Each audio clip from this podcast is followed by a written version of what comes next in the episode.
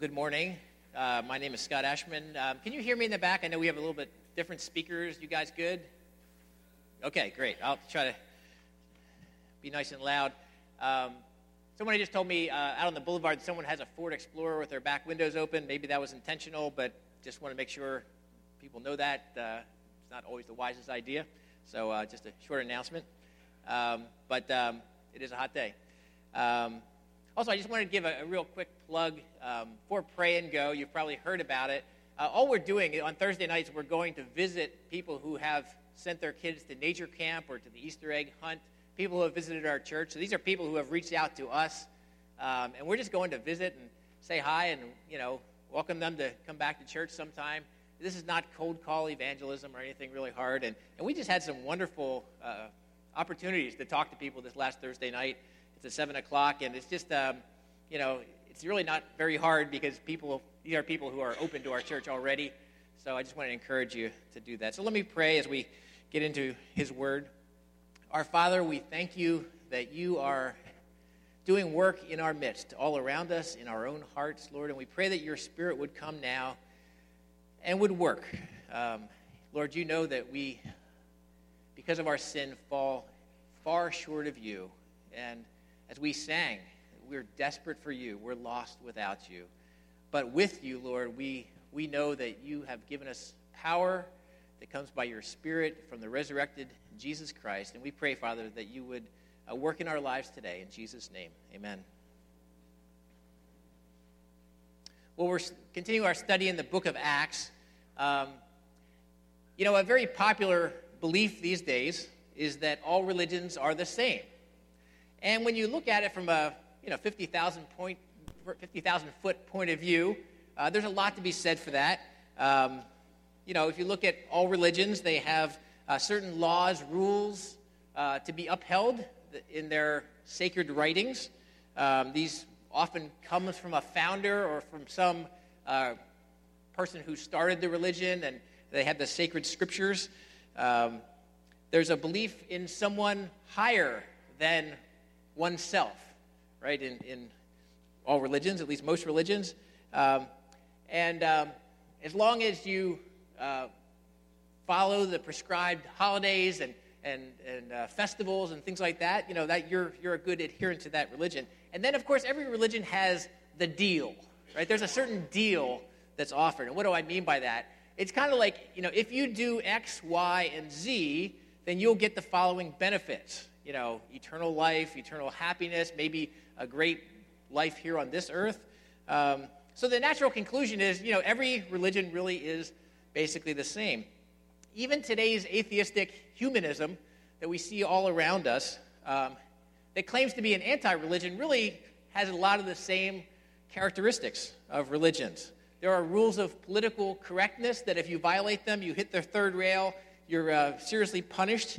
Um, there's uh, been three evolving humanist manifestos that really spell out the, uh, the doctrine for humanists. Um, and there's a deal. There's a deal for humanists as well.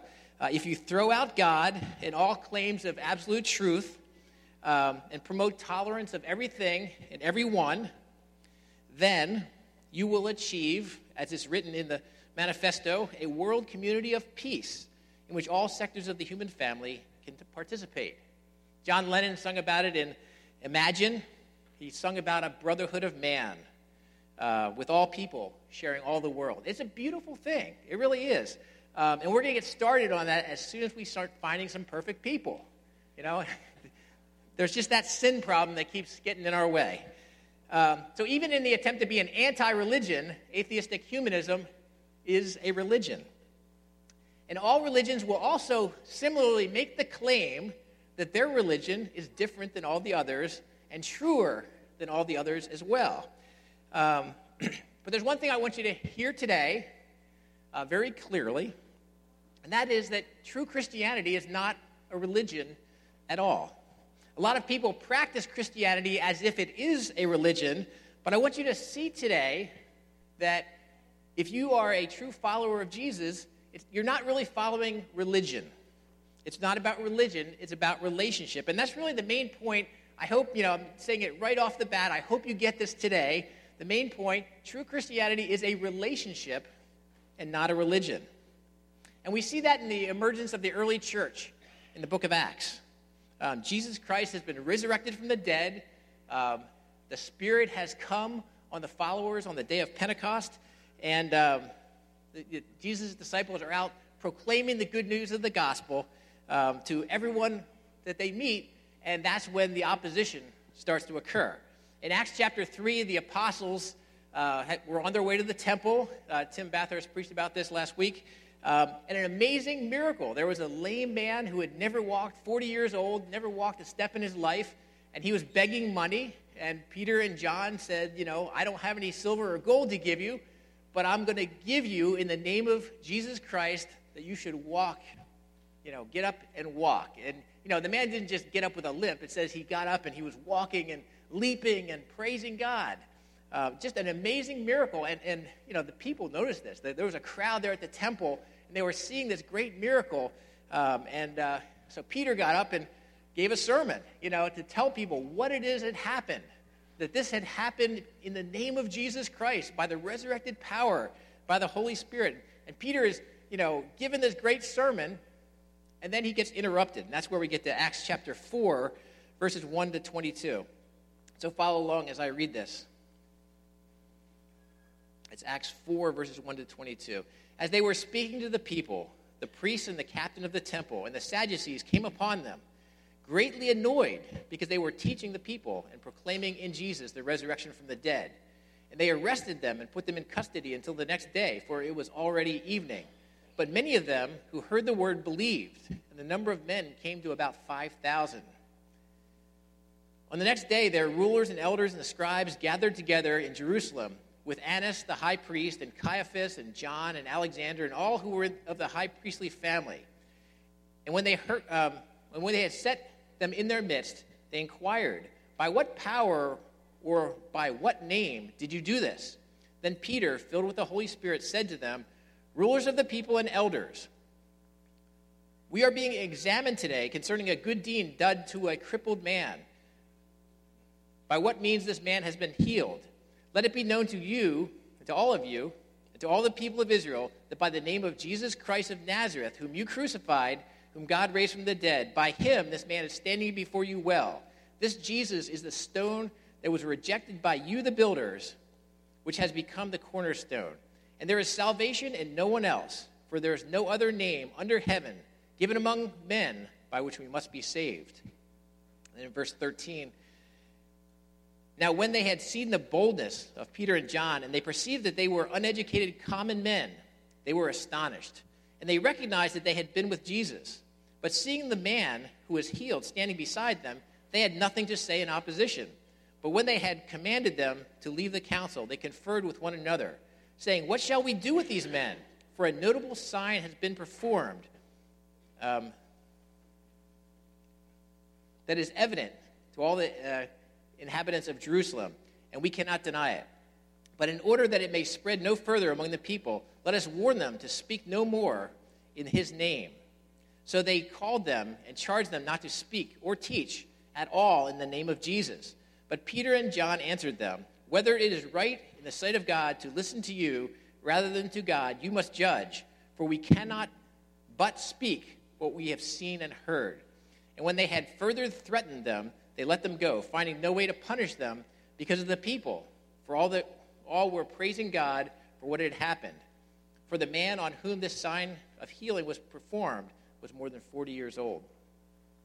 So when Acts 4 starts, uh, you know, Peter is right in the middle of his sermon and he gets interrupted by the authorities. Um, and they come in and they arrest him.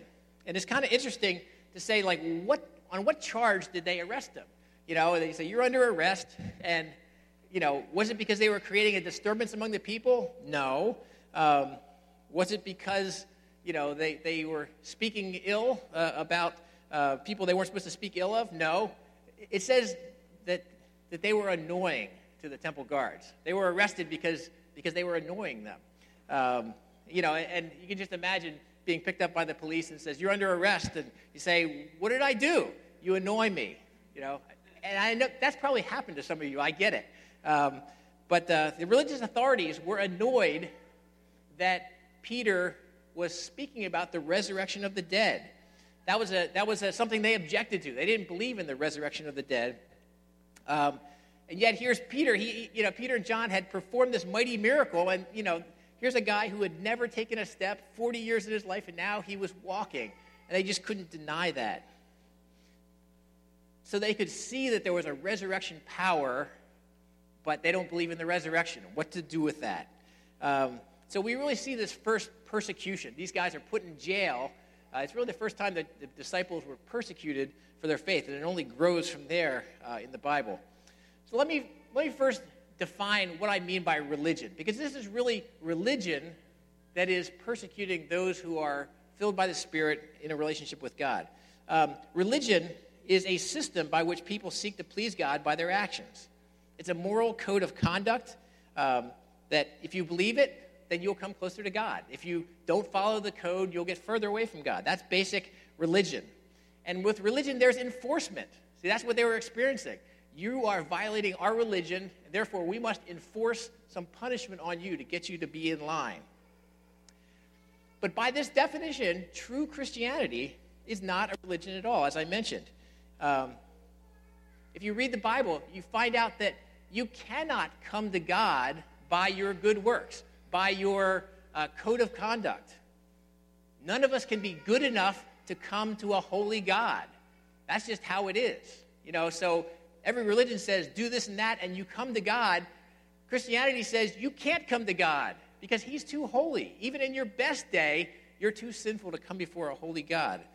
Um, so, what we see in this passage today, we want to look at the differences between what I'm calling dead religion and, and spirit filled Christianity. And I want to challenge you as you look at this passage. See, we usually read these kind of passages and say, yeah, that Peter, that John, they're great. They're, you know, I'm just like them. Don't do that. Instead, look at these religious authorities and ask yourself, how am I like them? You know, don't assume that you're just like spirit filled Peter and John. Is there any way, and perhaps you are like the religious authorities uh, in this passage?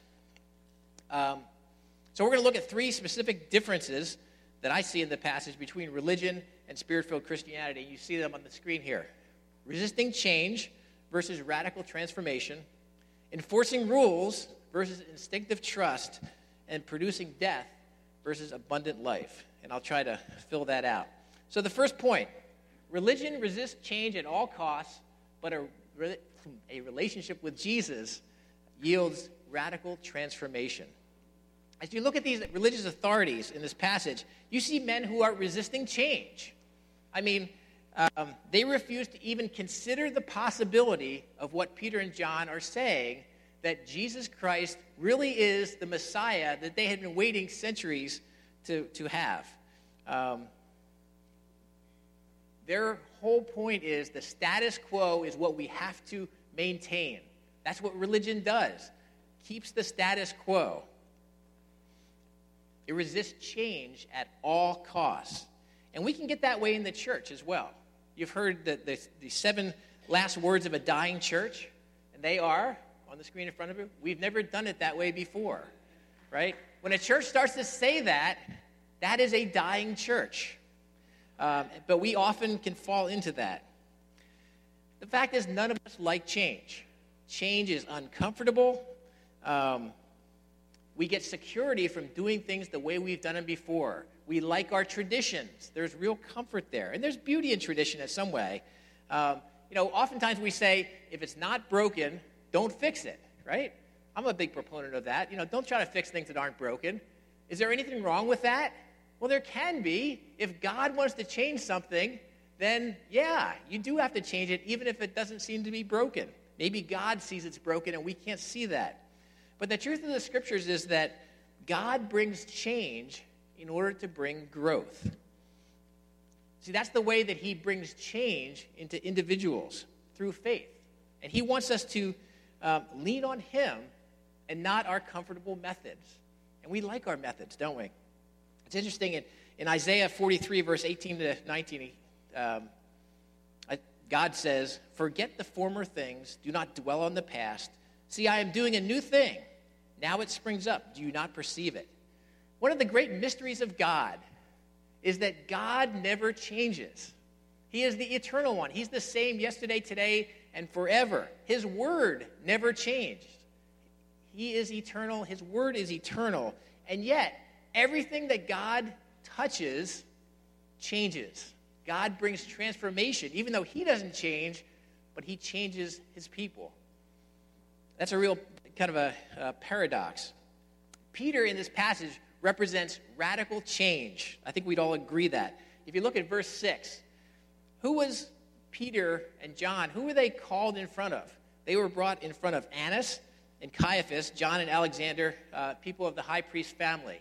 Uh, who were those? Have you heard those names before? Annas and Caiaphas?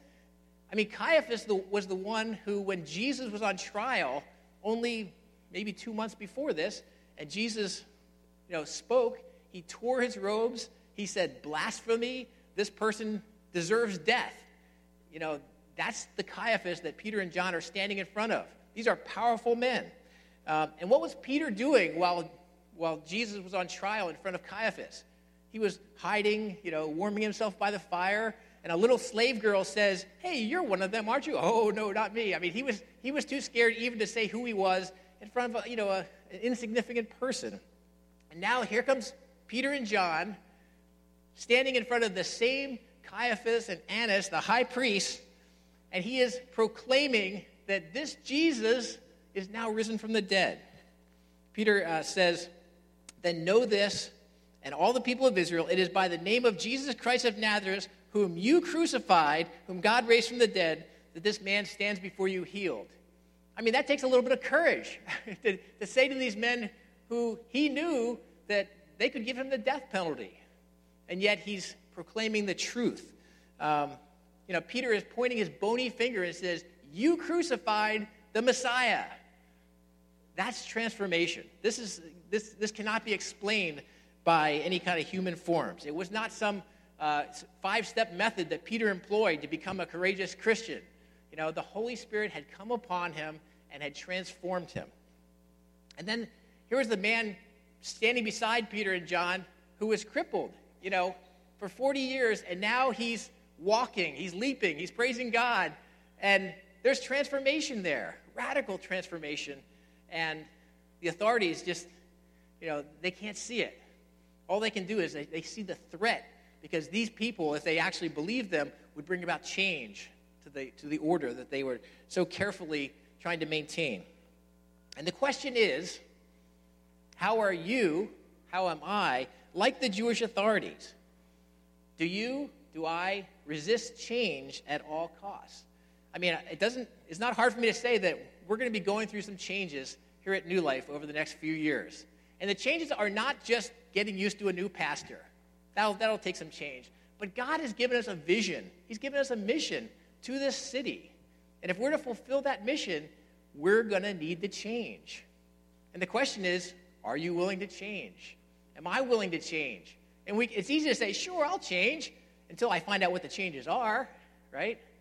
So just challenge yourself and say, Am I more like Peter and John, willing to be transformed by the power of the Spirit? Am I more like these authorities? Second point religion enforces rules. A relationship with Jesus is all about instinctive trust.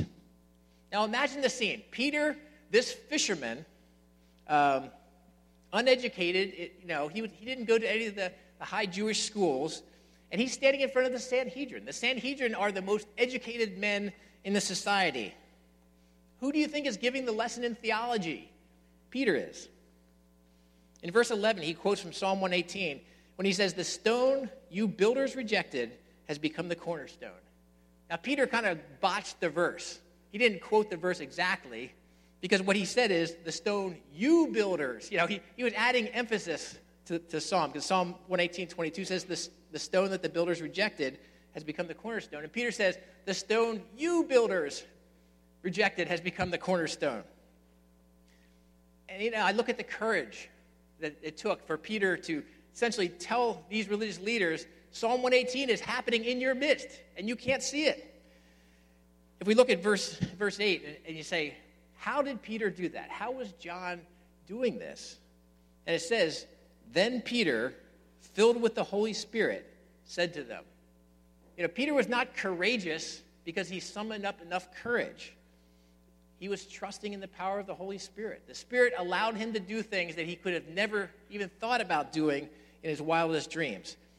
And Peter's really applying what Jesus told his disciples back in Matthew 10.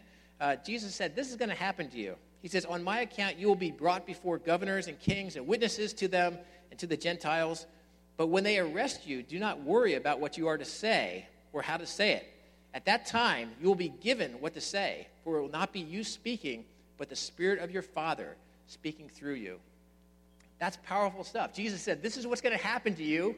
You won't be prepared for it, but the Spirit will speak through you. And that's what Peter was doing. The religious leaders, they don't have the Spirit. Um, now, if you've trusted in Jesus Christ as your, as your Savior, God has given you the Holy Spirit. But there is a difference between having the Spirit indwelling you and being filled with the Spirit. That's a little subtle distinction. Anyone who believes in Jesus has the Spirit, but in order to be filled by the Spirit, we have to ask for it. We have to ask daily, Lord, fill me with your Spirit. Give me the power to do your work. God doesn't just give the Spirit for no reason, He gives the Spirit in order to do His work. And the question is are you trusting more in religious rules than in Jesus, than in His Spirit to do the work? And it's hard to look at ourselves and know that sometimes. Um, you know, and you look at the Jewish leaders, and, they're, they're just paralyzed. They don't know what to do. They're looking for some kind of rule that applies to the situation. Um, in, in Acts 4, verses 16 and 17, they say, What shall we do with these men? For a notable sign has been performed through them, is evident to all the inhabitants of Jerusalem, and we cannot deny it. But in order that it may spread no further among the people, let us warn them not to speak anymore in this name. It's kind of like I'll tell an elder joke. You know, it's kind of like they're looking in the book of church order. You know, so what applies in this situation? That's what we do sometimes in elders' meetings. You know, there's a book of church order that kind of tells you how a PCA church is supposed to operate. And there's nothing wrong with that, except for it's the words of men, it's not the words of God. And sometimes the Holy Spirit has to come in and say, this is how we're going to do things. It's not, not exactly by the book, the man made book. Um, so these Jewish leaders are looking for a rule they can't find anything, so they say, hey, how about you guys just don't say anything more about this? That's the rule we're going to put in this situation. And of course, Peter and John give the notable response. They say, no. they say, whether it is right in the sight of God to listen to you rather than to God, you must judge, for we cannot but speak of what we have seen and heard. You know, we cannot obey your rules because the Holy Spirit has filled us, and we have to talk about what God is doing in our midst. They weren't following the rules, they were way outside the rules. They were trusting in the living Jesus Christ instinctively, you know. Um, so often in my life, you know, I don't want to trust Jesus. I, I want to find that the four rules that will apply to a situation that will help me get through a situation. I just want, you know, just tell me the four step process and I'm good. That would be so much easier than having to trust Jesus. And yet, that's what he wants us to do. He doesn't give us a rule book, he gives us a relationship and says, Follow me, trust me. And that's the challenge we have to do every day. I have to say, Today, am I going to trust Jesus or am I going to rely on my methods? Well, the third point religion produces death, but a relationship with Jesus produces abundant life. What are the characteristics of a dead person? Well, one, they don't move. Two, they don't see. What do you see in these authorities in this passage? They are completely unmoved by God's good news that Peter's proclaiming, and that they are completely blind to see what God is doing. A lame man who has never walked is walking in the name of Jesus. They can't see it, they're completely unmoved by it. They are spiritually dead. On the other hand, Peter couldn't be much clearer. Verse 12, one of the great verses in the book of Acts. And there is salvation in no one else, for there is no other name under heaven given among men by which we must be saved. Peter could not have said that more clear. If you want Jesus, if you want life in Jesus, eternal life, abundant life, there's only one place to go. Jesus. Salvation is found in no one else. It's not found in religious tradition, it's not found in religious practice, it's not found in temple sacrifice, it's not found in doing justice, performing good works, helping the poor. These may be all good things, but they don't bring salvation. It's only found in a relationship with Jesus. And the Bible teaches that we are born spiritually dead. Each of us, from the time we come out of the womb, need another life. We're newborns, and yet we need another life. That's what Jesus was telling Nicodemus back in John chapter 3. He said, You must be born again. And Nicodemus is like, I don't know what you're talking about. How can that be? But Jesus is saying, Every person must be born again because we're born spiritually dead. And this is the biggest difference between dead religion and Christianity. What do Buddha, Muhammad, Moses, Confucius, I don't care, Charles Darwin, what, what do they all have in common? They're dead. Thank you. but we worship a living Savior. The tomb is empty, the stone has been rolled away, and Jesus is alive today, right? Not, not just 2,000 years ago. He, he, he rose from the grave, he's alive today. And, and we can have a relationship with him. That's not something that happened in ancient history. His relation, the relationship is alive today for anyone who asks for it. So that's my main point today. True Christianity is not uh, is a relationship. It's not a religion. And I wish I could make that really simple and say, therefore, you should do the following things. But you know what? Relationships are messy. So I can't tell you, like, here's the five step process to improve your relationship with Jesus. You got to do that with Jesus. There's a fascinating statement back in um, verse 13. It says, Now when they saw the boldness of Peter and John and perceived that they were uneducated, common men, they were astonished and they recognized that they had been with Jesus. See, that's the whole difference. They had but been with Jesus. That's what we need to have a relationship with Jesus. You need to be with him. And other than, other than that one fact, they were like everyone else in Jerusalem at the time, right? But they had been with Jesus, and that totally transformed their life. So I, today I want to ask you to examine your own life. Have you been with Jesus? Ever? Have you been with Jesus over the last week? He's alive and active and ruling in the affairs of this world. Uh, he offers life all of us who will receive it. Jesus said to the believers in Laodicea in Revelation 3:20, he said, "Behold, I stand at the door and knock. If anyone hears my voice and opens the door, I will come into him and eat with him and he with me." When you look at that verse, you say, "What's the rule?" There is no rule. Jesus is inviting us into relationship. He wants to have dinner with us, you and me, personally. These are not the words of religion, they're the words of relationship. He's knocking at the door of your heart today. He's saying, Will you let me in? And if you've never accepted Jesus, if you've never received him into your life, I, I want to ask you to, to do that and say, Jesus, come into my life. He's knocking at the door. We're going to have communion in a few minutes, and Pastor Tim will, will just give an invitation, you know, before the elements are passed to receive Jesus. And during that prayerful time, I want to ask you to consider to receive Jesus as your Savior and Lord. And a, a, lot of you are saying, well, okay, that's great, but I already have a relationship with Jesus. You know, that's kind of past history for me. Um, but let me challenge you with this. Even if you have a relationship with Jesus, it's easy to slip into just practicing religion, practicing the rules, practicing the traditions. When things get rough and confusion reigns, what do we do? We say, oh, well, this worked in the past, let me try this. And that's not what Jesus wants us to do. He wants us to come back to Him. In the midst of the confusion, in the midst of the pain, He wants to meet with you and He, he wants to be there with you. He doesn't promise, I'm just going to make it all go away, but He says, I promise to be with you in your pain, in your confusion. He wants to fill you with the Holy Spirit. But we have to be open to that and say, I can't do this by myself. I'm desperate for you. I'm lost without you. You know, and that's not just for those who are outside the church, those are in the church. We need to say, Lord, today I'm desperate for you. Come into my life, fill me with the Holy Spirit, and He will. So if you're going through the motions right now, if that's kind of how you feel like your Christian life is, um, you're kind of doing the church thing. Um, I know how it feels. I've been there many times. It feels dead.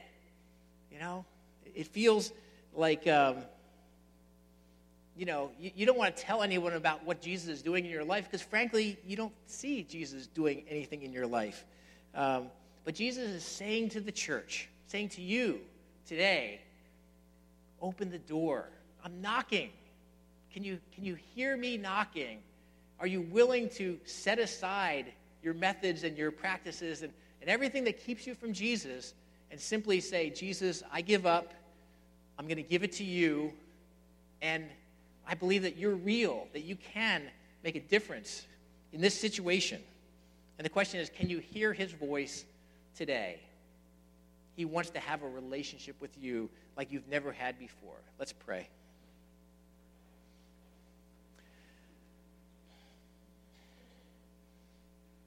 Our Father, we thank you that you, even though you are unchanging, immortal, almighty,